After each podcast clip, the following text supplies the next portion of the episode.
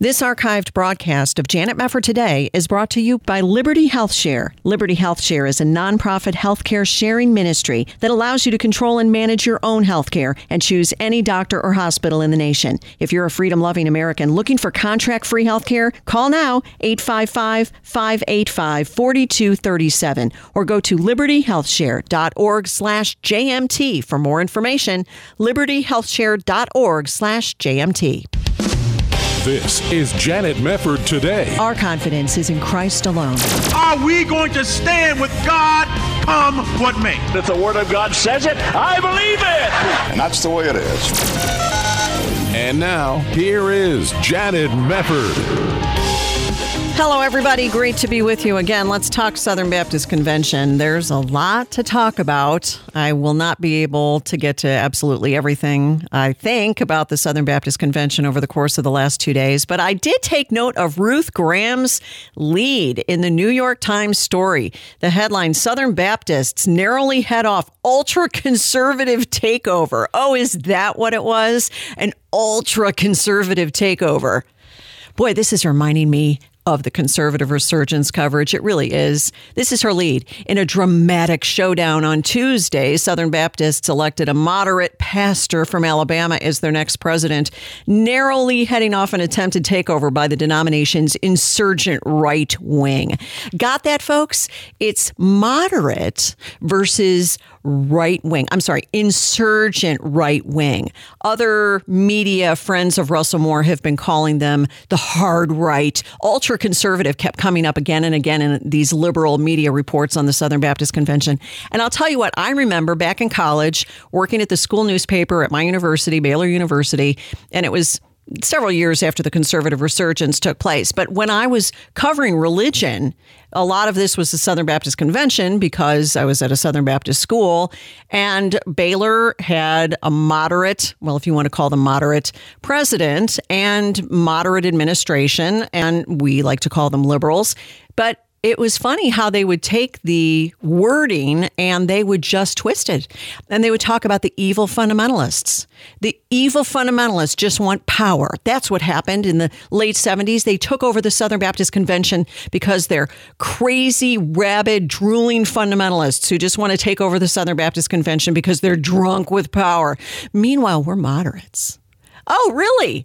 So it's all in how you say it. And on the other side, they said, no, we're conservatives. We just believe the Bible and we believe we ought to do what it says, as opposed to the liberals who call themselves moderates. So you have to remember the wording matters. What they call each other matters. What they call themselves matters. So when I'm seeing all these references to moderate Ed Litton, I'm thinking to myself, man, it's like 1979 all over again and the 80s and the 90s because whenever anybody talked about the conservative resurgence, it was always, you know, the crazy, drooling fundamentalists versus the wonderful, so, so nuanced moderates. And they just. Uh, I'm over it, folks. I've seen this movie before. All right, so let's talk a little bit about the most important news out of, out of, the Southern Baptist Convention, and that is the election of Ed Litton, the moderate. Now, I'm going to get into what amounts to, I think, a huge story about Ed Litton that unfolded yesterday as to his doctrine of God. I am going to get to that in a second, but I want to unfold it in a particular way. Now, the election was very interesting. As you know, we had interviewed Mike Stone on the program, we interviewed Randy Adams, the two conservative candidates. And I'm saying that on purpose, folks, because I don't put Al Mohler in that camp. And the fact that he came in third, I enjoyed it. I admit it. I, I enjoyed it.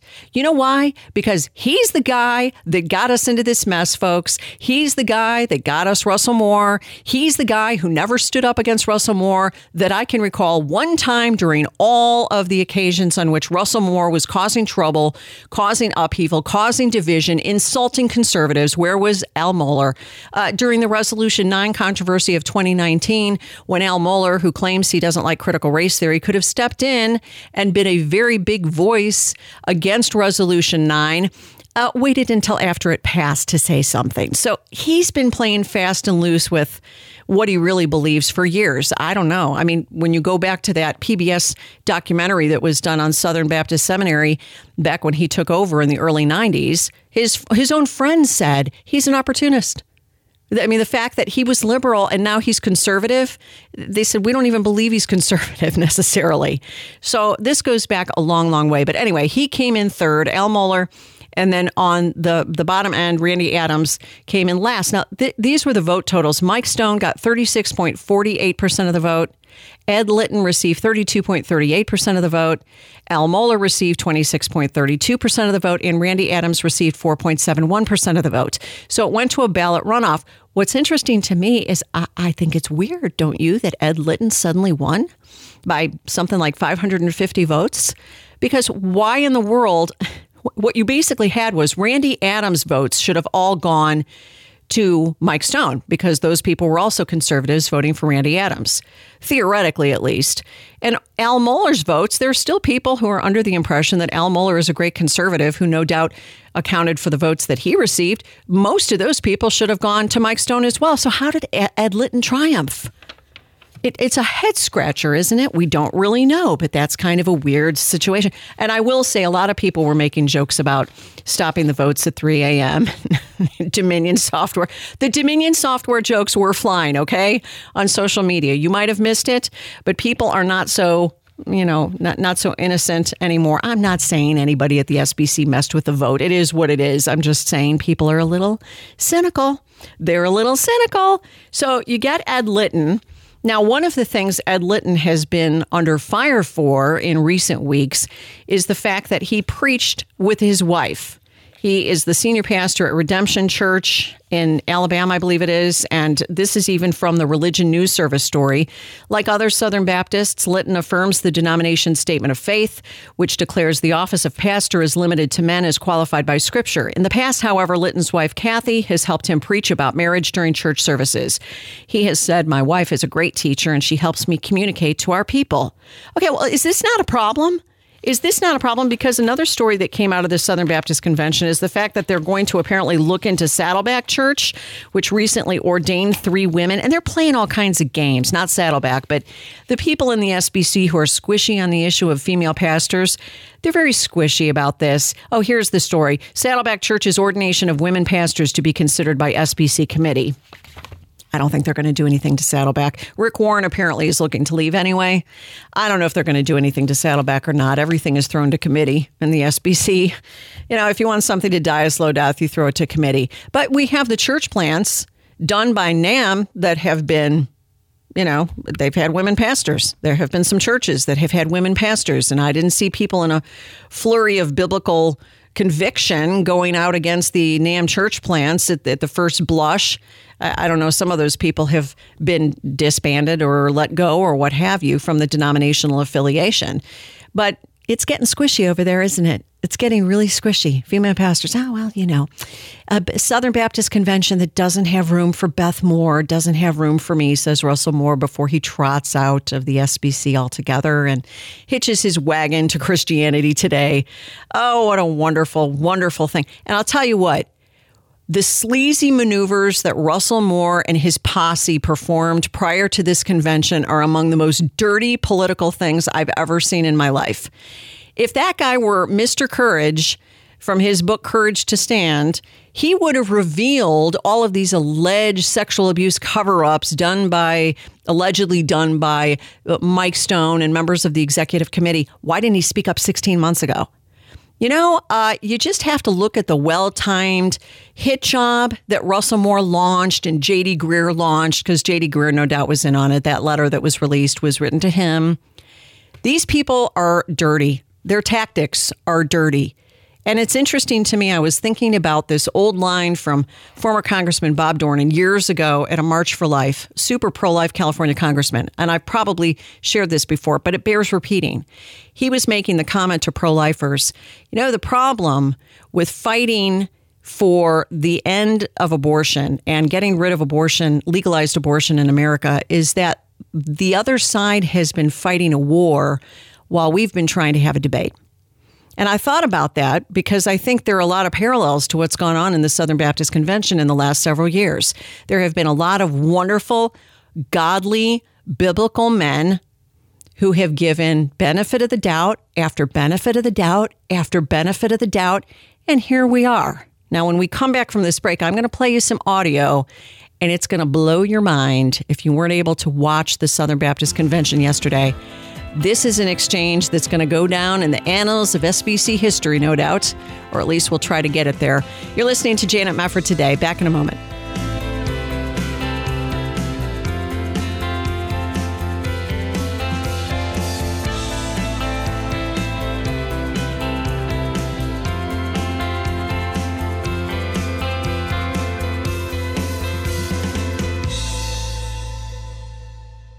This is Janet Mefford. On a 100 degree day in Ethiopia, Africa, hundreds gathered for Sunday worship outdoors, and some walked an hour to be there. Afterward, 30 year old Cademan frantically copied scriptures from an old Bible to a piece of paper.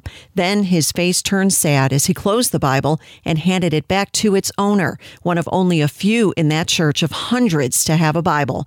You see, Cademan loves the Lord, leads his family, and is faithful at Sunday worship, but he's never read a single verse in his own Bible because Bibles are very difficult to obtain where he lives. Whoever comes our way and is able to give us a Bible, it will be a great blessing. Through the ministry of Bible League International, you can send God's Word to a new believer in Africa. $5 sends one Bible. $50 sends 10. Call 800 Yes Word. 800 Y E S W O R D. 800 Yes Word. Or there's a banner to click at janetmefford.com. Thank you. Hi, this is Janet Mefford. If you're in need of a new healthcare program but you missed the open enrollment deadline in December, it's not too late. A special enrollment period is taking place now through August 15th. During this time, you can enroll in the healthcare program of your choice without the need for a qualifying event. This means you can now enroll in a healthcare sharing program from Liberty Health Share with memberships for individuals, couples, and families. You can find a variety of options to best suit your medical needs. Plus, you really can choose the doctor and hospital of your choice. Best of all, membership options start for as low as $199 a month. More than 200,000 Americans trust Liberty HealthShare for their healthcare needs. What are you waiting for? Discover more about the power of sharing at libertyhealthshare.org slash JMT today. For more information, call 855 585 4237. 855 585 4237 or libertyhealthshare.org slash JMT. libertyhealthshare.org slash JMT.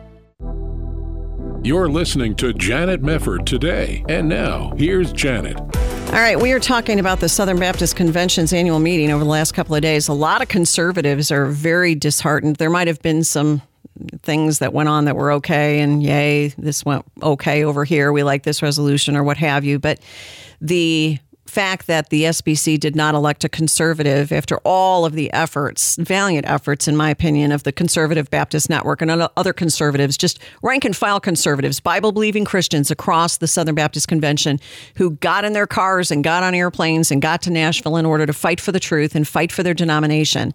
Didn't happen and it was a very close vote, but Ed Litton won. And this this is a guy I mentioned. He preached with his wife. Also, I was recalling that he has once referred to critical race theory as a conspiracy theory. This was a claim made at a luncheon in Arkansas. I think this was several months ago at Southwestern Baptist Theological Seminary. So, yay, you, have got a president who believes that if you think there's such a thing as critical race theory, apparently you are a conspiracy theorist. Oh, goody. Oh, R- Russell Moore, take two. I can't wait to watch this whole thing unfold, she says sarcastically. Let's get, though, to some of this audio that I've got for you because you got to hear this for yourself. Al Mohler, who came in third, I'm so happy he came in third uh, in his bid for the SBC presidency. Was giving his report on his seminary, the Southern Baptist Theological Seminary, at the convention's meeting. And he pitted himself as basically some kind of hero against critical race theory. Listen to cut one. But we need to recognize that CRT is a toxic ideology. Racism is a sin that sends souls to hell.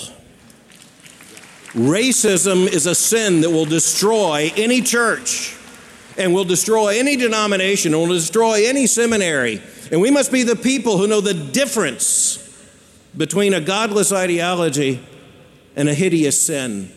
We have to be the people, nonetheless, who know that the only path of gospel faithfulness is in avoiding both. These are crucial days. I believe Southern Baptists are up to this. I absolutely do. I've seen Southern Baptists repeatedly get into a room and eventually do the right thing. We've come together in Nashville in record numbers. Let's pray that it is issues that bring us together in order to solidify our preaching of the gospel and the faithfulness of our churches, our commitment to the faith once for all delivered to the saints. Let's pray that every time we meet together, there are more of us united in the faith once for all delivered to the saints and absolutely determined to see the church of the Lord Jesus Christ, beginning with our churches and beginning with our seminaries and the entire work of the Southern Baptist Convention, look more like Jesus' kingdom every single day. Let's be committed to that. Man, he's like an auctioneer. Uh, very interesting the way he phrased the issue of racism that racism is a sin that will send people to hell. Let's go back in time a little bit and listen to Matt Hall, who is the provost at Al Mohler Seminary. This is cut eight. I am a racist. Mm-hmm. Okay, so if that freaks you out, if, if you think the worst thing somebody can call you is a racist, then you're not thinking biblically. Because mm. guess what? I, I, I am, I'm going to struggle with racism and white supremacy until the day I die and get my glorified body mm. and, a, in a completely renewed and sanctified mind. Wow. Um, because I'm immersed in a culture where I, I benefit from racism all mm. the time. Wow, that's pretty serious because your boss said that racism is a sin that will send you to hell. Apparently, not the sin nature, that because you were born in sin, you inherited that nature from Adam, that you're damned unless you're saved by Jesus Christ through his finished work on the cross. But racism will send you to hell. Al Mohler said so. So, what do you do if your provost is an avowed racist? Why does he still have a job? I don't know. Al Mohler's going to have to answer that. Now, here's a better question for Al Mohler. This is just incredible. Listen to this particular important question of Al Mohler. This is cut two. Dr. Mohler, when you and the men on stage sought it necessary to make a public statement of clarity on these issues, did you do, do so because you cared more about CRT than you did about the gospel? Thank you. Wow. Well, that's a good question. And the answer to that is profoundly no. The six of us made that statement together because it is our responsibility on behalf of the stewardship invested in us by the Southern Baptist Convention as confessional seminaries bound to the Baptist faith and message to say what we believe is compatible with and incompatible with the Baptist faith and message because you entrust us to hire only faculty who teach in accordance with the Baptist faith and message and never contrary to it. Well, that's nice, except I just played for you Matt Hall, and there's some other video uh, clips that I've played in the past of people who actually do work at Southern Baptist Theological Seminary espousing critical race theory, including Matt Hall saying he's a racist and he's going to struggle against his white supremacy for the rest of his life. Uh, you don't put anybody at your seminary who has any sort of critical race theory leanings. Now, remember what Al Mohler said back at the Shepherds Conference in 2019. You remember this famous moment? This was Phil Johnson asking Al Mohler a critical question related to critical race theory. Listen to cut six. Just last year at both the Gospel Coalition and Together for the Gospel, I was hearing some rhetoric that actually I first heard from Jim Wallis and Sojourners 20, 30 years ago. And so I think what I'm asking you is, uh, in fact, what I am asking you is, do you not see that that the evangelical movement, even, the, even our constituency, the most conservative end of the evangelical movement, is becoming a little more susceptible to that. But Phil, you've known me for a long time. You know the answer to the question is yes, but I'm not going to be forced into a situation before thousands of people in which I have to say I'm going to do it your way. Sorry. Okay. I'm just not. And if that's Fair a test enough. of fellowship amongst us, Yeah. this will be a good time to find out. Wow, a little testy. Not so testy when he's up in front of thousands of Southern Baptists proclaiming in an auctioneer's voice how wonderfully we'll all stand together for the gospel. Together for the gospel, as a matter of fact, is a group that he co founded with Ligon Duncan and CJ Mahaney, although that name has kind of been dropped off because of his scandal and sexual abuse within Sovereign Grace Ministries. We've talked about that for the last decade. But he didn't like being confronted in front of Grace Community Church's audience at ShepCon, and hats off to Phil for asking the question because that's a question that needed to be asked. Hey, how come it is that I'm hearing out of your co founded organization and also the Gospel Coalition the same kind of woke rhetoric that sounded like the old Jim Wallis and Sojourners? We know why. Because the social gospel, social justice is back. And now, instead of just confining itself to mainline liberal denominations like the PCUSA and the United Church of Christ and the ELCA, they're nuts over there. Now we've got it in the Southern Baptist Convention. And here we had these faithful men and women of God on the conservative side of the aisle saying, listen, we need to repudiate Resolution 9. We need to put forward this resolution crafted by Mike Stone and signed on to by 1,300 other Southern Baptists.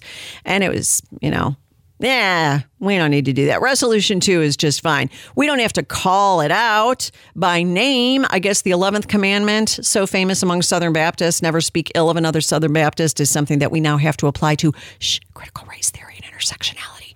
Can't say that out loud. You might hurt somebody's feelings. At some point, the Christian can't worry about hurting somebody's feelings just because they don't want to hear the truth, because we know what happens when error is allowed to proliferate and to metastasize in a denomination. It falls. It falls apart.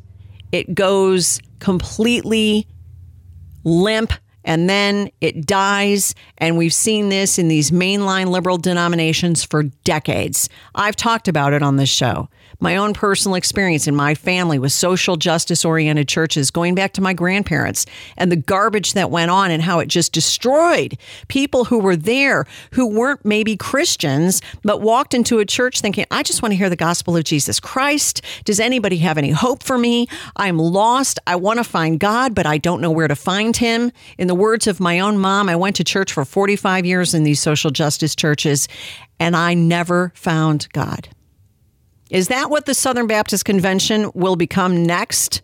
Now, listen to this other comment by Al Mohler at the time of this Shepherds Conference at Grace Community Church. This was what he talked about regarding critical race theory. Again, this is Al Mohler, cut seven. I just, I, I am not going to be forced into uh, a Twitter conversation, 140 characters about these issues.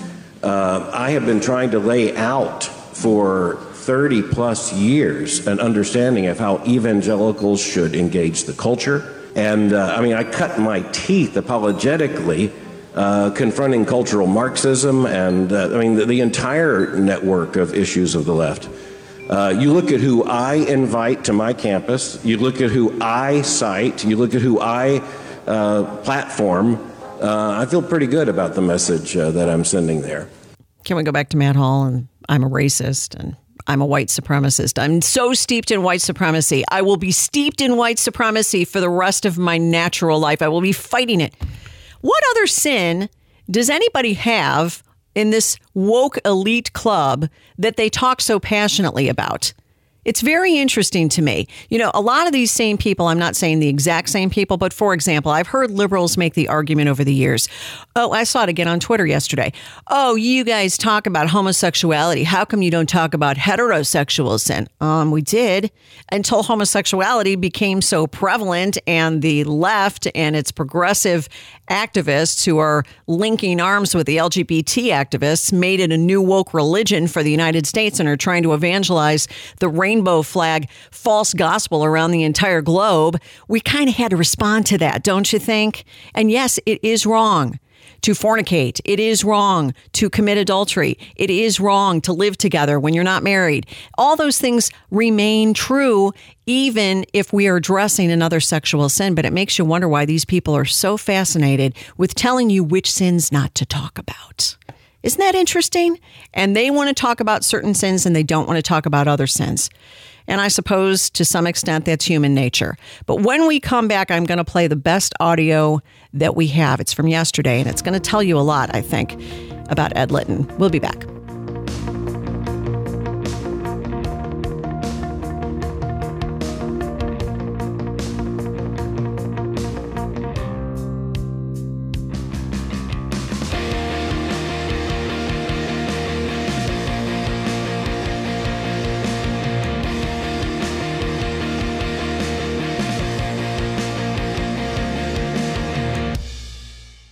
This archived broadcast of Janet Mefford Today is brought to you by Liberty Health Share. Liberty Health Share is a nonprofit healthcare sharing ministry that allows you to control and manage your own healthcare and choose any doctor or hospital in the nation. If you're a freedom loving American looking for contract free healthcare, call now 855 585 4237 or go to libertyhealthshare.org slash JMT for more information.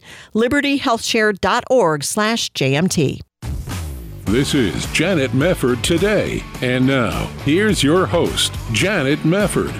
All right. I have been telling you that I have some jaw dropping sort of audio that came out of the Southern Baptist Convention's annual meeting yesterday. Dr. Al Mohler, who came in third as the candidate for the SBC presidency on day one, also took the platform on day two. This was very interesting. I think this messenger really hit it out of the park with this awesome question for Al Mohler. Cut three. Dr. Mohler, you have been an incredible influence upon me, and you have taught us for so many years that theology matters. I have a question regarding the educational um, content that we are giving to graduates of Southern Seminary. Hmm. My question to you is Does Southern Seminary teach that the Father, Son, and Holy Spirit are parts of God? The reason why I ask that is because when I went on Ed Litton's website for his church, that is in the first paragraph on the doctrine of God. And he got two degrees from Southern Seminary. So far as I know, and I cannot speak to my brother, the newly elected, soon to be president of the Southern Baptist Convention, but Southern Seminary cannot claim him as an alumnus. I'm absolutely certain that he will want to uh, answer that question. Also, yes. absolutely certain he's faithful. Thank you, brother. To be. 3A, excuse okay. me. Excuse me, excuse me, excuse me. I was thinking of the Master of Divinity. He does have a Doctor of Ministry degree from Southern Seminary. I just about failed in that massively. He is a doctoral graduate of Southern Seminary. I still stand by my statement. I'm sure he will want to make that very clear. I'm not sure what's on his statement. I'm sure he's faithful. Yes, and I'll just remind you to make sure we direct our questions to Dr. Mohler about Southern Seminary. Okay. Well, that's very interesting, isn't it? Now, let me fill you in on the rest of this story. When I heard that in the live stream, I immediately went to the Redemption Church website to see the What We Believe doctrinal statement that was posted there. Here's what it said Under the doctrine of God, God is the creator and ruler of the universe. He has eternally existed in three persons the Father, Son, and Holy Spirit. These three are co equal parts of one God. Parts? Did we not sing all of our lives, Holy, Holy, Holy God in three persons, Blessed Trinity? It's not hard to get, I mean, it's a very deep concept, but we understand the doctrine of the Trinity is very specific, and there are a lot of heresies you can fall into, and people have done so throughout the, the course of Christian history. But this is, if you really believe this, the heresy of partialism. And the monergism.com website describes it as teaching that Father, Son, and Holy Spirit together are components of the one God. This led them to believe that each of the persons of the Trinity is only part God, only becoming fully God when they come together. Now, I don't know whether or not that is known to the church. I don't know who wrote the statement, but Ed Litton's the senior pastor. It's on your website. Probably somebody signed off on this, and that's, you know, something that somebody with a doctoral ministry degree, DMin, ought to be aware of. I mean, I don't have any advanced theological degrees, and I know enough to know that that's heresy. So I assume Ed Litton would know it's heresy as well. He's a very educated man. He's a pastor. So what happened next? Oh, Ed Litton took the mic right after the question was posed. And this is what happened. Cut four. My name is, my name is Ed Litton. I'm the pastor of Redemption Church.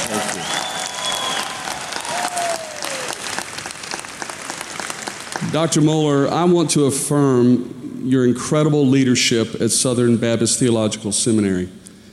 You're a statesman, and your statesman role in our convention led us to make the revisions of the Baptist Faith and Message 2000. You are a leading voice in cultural issues. You have a faithful commitment to this SBC family. It is in your veins. And we thank you for your humble service at every opportunity that the Lord God has given you to serve us. You are a gift from God to us and to the greater world of those disciples who want to grow nearer to the heart of our Savior. Through all of your work and all of your life, you have served us well. And the scripture says, Give honor where honor is due. And, sir, you are due great honor. Thank you, sir. Thank you. Thank you. My dear brother Ed, that was one of the most gracious statements. And it is good and healthy for the Southern Baptist Convention to hear brothers speak as we will speak of one another. I want to congratulate you publicly upon your election as president of the Southern Baptist Convention. You will lead us with honor, and we will follow with honor. Uh, okay, a couple of things I'd like to point out here. First of all, Ed Litton has just been exposed as having a statement that is in line with a heresy about the Trinity on his website. Okay? That happened right before he took the mic. And how coincidental that Ed was right there to take the mic after somebody said that and exposed what was on his website. Did he get up to the mic and say, Hey, listen, I'm very concerned about what you just mentioned because I didn't know my website said that the three persons of the Trinity are co equal parts of one God? That is wrong. And if that's on my website, we will correct that. He didn't say that. He got up and he said, Al, you're the best. You're the best, Dr. Mohler. We're just in awe of you. Oh, well, Ed, we're in awe of you too. Now think of what Al Mohler was doing. Instead of Mr. Theology, he has made such a reputation for himself over the years about being biblical and being theological. If I were in his place and somebody stood up and said, Hey, we got a problem here, there's a heresy being touted on the website of the new president of the Southern Baptist Convention, I would say something along the lines of, Well, I haven't seen that, but I'll definitely take a look. I think everybody should take a look and we can look into that and maybe talk to Ed Litton and get him to clarify. And then if Ed, if and when Ed came to the microphone, I would say, Ed, can you clarify what that messenger just asked? Didn't happen. It didn't happen. You know what did happen? Shortly thereafter, they changed the website. they got on there. Somebody said it was within 42 seconds. Now, I was glad I got a, a, screenshot of it, but I also was able to get a screenshot on the Wayback Machine. And that's a magical part of the, not really magic, but a magical part of the internet where you can go back and if somebody has deleted something off the website, you can find previous screenshots and find it. Well, guess what? Wayback Machine caught the original earlier today. So you have a June 16th, 20, I should say yesterday, June 16th, 2021 screenshot of this line, these three are co equal parts of one God. Then they updated it and they dropped that last sentence. Now, what does that tell you? There were people online making the comment that, well, you know, maybe he was just being imprecise, or, you know, it's not necessarily a heresy. It's just maybe uh, an inarticulate way of talking about the Trinity. Baloney. I call baloney on the whole thing. This guy has advanced theological degrees, at least one that I know of. He may have more than that. He's the president of the Southern Baptist Convention. Folks, you think he doesn't know what's on his website. You think that he didn't go through the doctrinal statement that's on his website. And and by the way, if he really didn't mean that, why didn't he stand up and cop to it? When he was the next guy in line after that messenger. And why in the world didn't J.D. Greear chastise Ed Litton for going on about, you know, Al Mohler's the greatest thing since sliced bread. Why didn't he tell him, hey, we're sticking to comments and questions about the seminary, please? He didn't give that to Ed Litton. He just let him go on. Oh, Dr. Mohler, we're just in awe of you. Me too, Ed. I'm in awe of you. After he's just been told that there's a heresy in the doctrinal statement of the guy who's just been elected the president of the Southern Baptist Convention. And what is Al Mohler's response? Oh, Ed, you're the greatest. You tell me we don't have a problem with the SBC. There are so many problems with the SBC. And to me, those two cuts that I just played for you are all you need to know about the Southern Baptist Convention. I could go into exhaustive details about all the fights and this and that and this side thing and this side that. Forget it. That's what you need to know. That's what you need to know. Russell Moore's dirty tricks going into the convention, and Al Mohler loving on Ed Litton right after being told that he has heresy on his website. Just keep that in mind. Al Mohler, who basically gave you Russell Moore. It all ties together. What should we think about it? When we come back, I'll tell you what I think. Stay with us.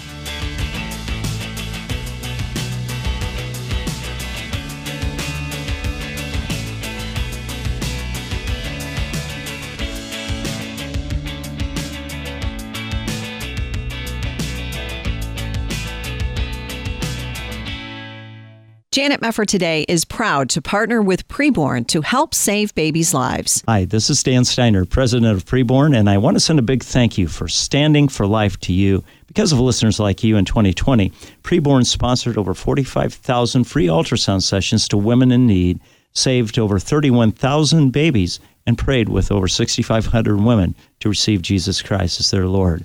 The battle rages on in 2021 at an even greater level and our goal is to give Planned Parenthood the biggest competition ever. Will you join us in saving babies' lives? Preborn funds pregnancy centers across the nation so they can offer free ultrasounds to women in crisis pregnancies.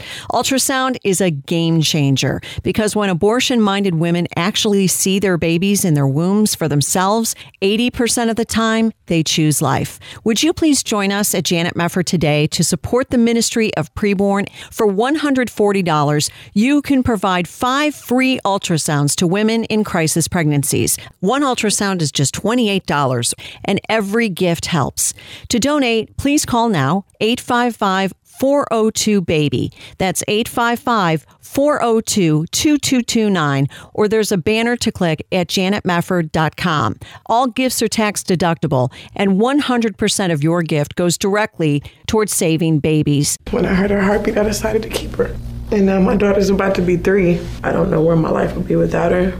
You can get involved and you can help save a life for a gift of $140. Five free ultrasounds will be offered to women in crisis pregnancies. Let's do more than talk about abortion. Let's save some lives. Please call now with your gift 855 402 BABY. That's 855 402 BABY.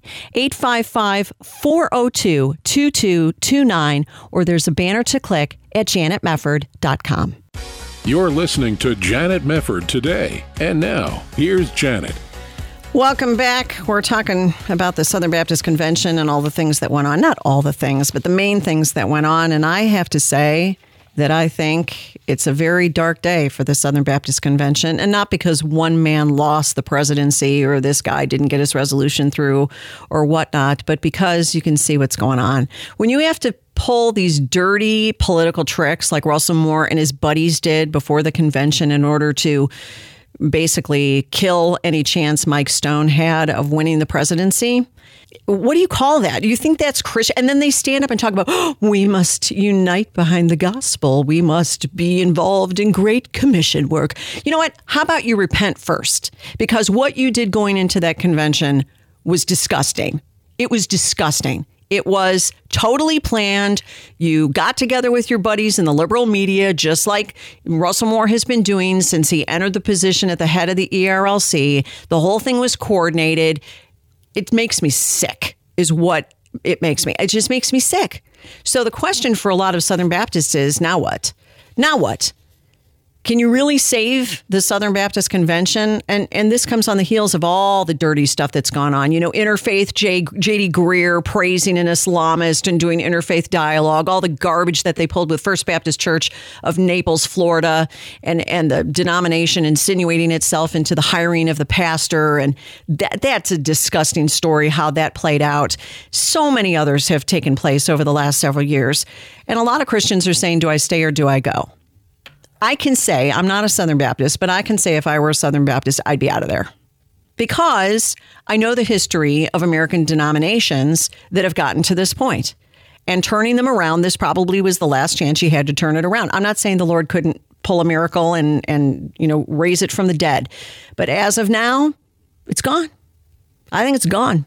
And there are many, many conservatives who are saying the same thing. Now, there will be people who are going to hang in there for as long as they can. It's kind of the difference between Puritans and separatists. Puritans were the ones who wanted to stay in the Church of England and reform it from within. There will always be Christians who try to do that in churches because they recognize that no church is perfect. And there are occasions when a church can turn around, so they hang in there. And God bless them for doing it. Some of them have been successful at helping churches to turn back around toward orthodoxy and orthopraxy. But on other occasions, it has failed miserably. And they end up hanging around, hanging around, hanging around. I mean, this is what happened in Presbyterianism. You had the PCUSA and went by different names before, but you had in the 20s, J. Gresham Machen leaving Westminster Seminary in Philadelphia because they were rejecting the authority of Scripture, and he founded the Orthodox Presbyterian Church, and he founded uh, his own seminary. Uh, he left Princeton, I'm sorry, and founded Westminster Seminary. And he was out of there, but it took a lot of Presbyterians decades to finally form the PCA, the Presbyterian Church in America. And now the Presbyterian Church in America is woke and loves Revoice. So there you have it it, it, it, really is a matter of individual conscience. But I came across this document. This was very interesting. I don't know what year this was put together, but it was put together by someone within the Los Ranchos Presbytery seeking dismissal from the Presbyterian Church USA and it's entitled Thoughts on Leaving the Denomination. And I thought some of this was very interesting and might even pertain to the Southern Baptist Convention. This man is discussing some of the issues. He says, for example, the denomination, national church, national leadership has moved, drifted, shifted so far leftward, radical liberal humanism and theology and social issues, we can no longer remain in communion with it. The denomination reflects social and moral shifts rather than addressing them. Yeah, Okay, that I, would say that applies to a certain extent. He says it has become a denomination that promotes pluralism and theological diversity, e.g., believing there are many equally valid paths to God and Jesus is but one among many. Okay, the SBC is not at that point. Third, the denomination will not state the essential tenets. The consequence is a wide variety of theological positions, some bordering on heresy. Hmm. Emphasis on theological pluralism breaks down a clear sense of identity and creates cognitive dissonance that many members and churches cannot live with. The lack of consistency of beliefs hinders presentation of a clear and unified message. Fourth, the national denomination encourages sexual license and perversion. Unrepentant practicing homosexuals can now be ordained. Homosexual behavior is no longer clearly identified as a biblical sin. This moral collapse, combined with support for taking of innocent human life by means of abortion, is abhorrent to us. The consequence is a breakdown in behavioral standards, especially for leaders. The SBC, full of pro lifers. That's not as big a deal in the SBC as it is in the PCUSA. But I, I'm telling you what, the LGBT issue is going to come roaring in right after they get women into leadership because that always happens. You get the women first, and then when you get the women pastors, you always get pro homosexuality. You do. Check it out. I do not lie about this. It's exactly what's going to happen. First, you're going to you're going to have it. It's coming. It's probably coming next year. It's probably coming within a couple of years, maybe even next year. We'll see. Then you have number 5, the role of biblical authority and biblical interpretation. The PCUSA has adopted such a broad degree of acceptable interpretations that there are no longer any sure and certain affirmations, and thus the authority of Scripture is undermined. That's the SBC. That's the SBC. Oh, yes, we don't believe in women pastors. That's not biblical. Okay, well, uh, yeah, uh, Saddleback just ordained three women, and you have these church plants from NAMB that have women pastors, uh, blah, blah, blah. Oh, well, I don't know if they're really pastors. See how that works? So the Bible has authority, kind of.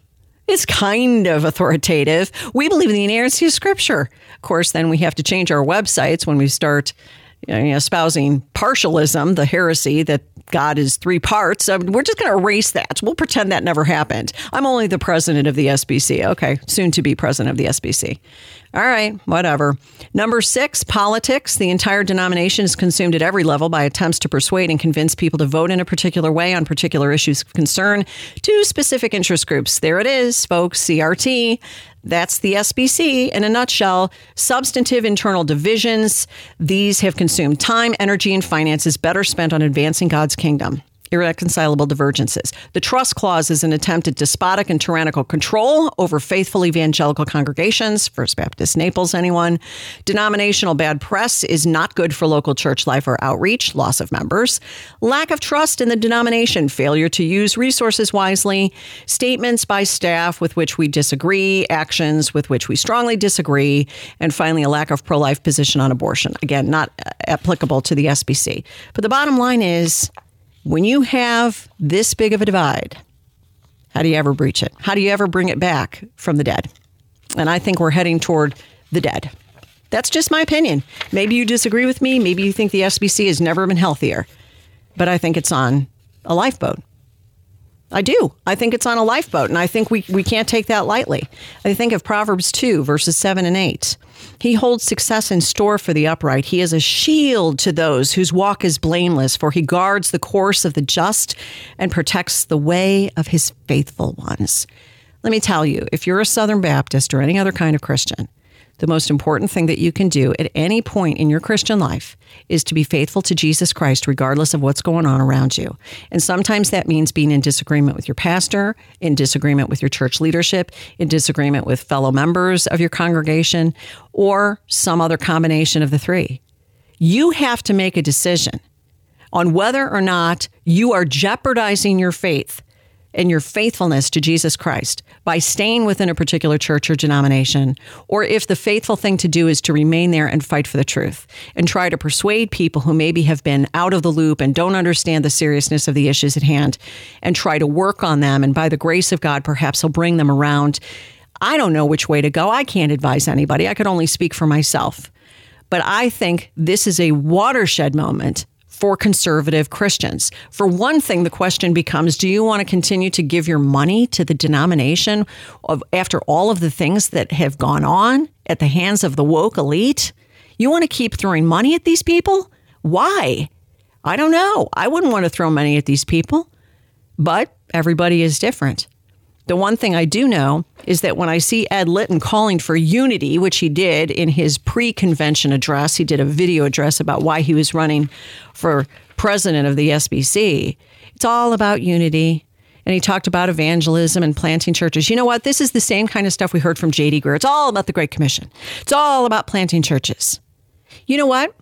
You could look at planting churches in a particular way when you listen to it from them as a way to spread their woke gospel. And they say, "Oh, we're an inerrant. We believe in the gospel." Okay, but I'm watching you and I'm seeing what you're doing, and you're, you know, praising Islamists, and you're saying that Muslims and Christians basically worship the same God, and I mean all the things that Greear said over the course of his long tenure that was extended by a year because of COVID, and you wonder what's in store next. It is a very important moment. The Lord is sovereign, and the Lord is good, and the Lord loves His church. But you know, if you're in the Southern Baptist Convention, all I can say is stay the course, keep the faith, finish the race, be faithful to Jesus Christ, stay true to the Bible, and treat the Bible as your authority. It's not just inerrant, it's sufficient. You don't need critical race theory, intersectionality, or any other secular ideology to guide you. All you need is God's Word and His Spirit. And that's enough. Thanks for joining us on Janet Mefford today. God bless you. We'll see you next time.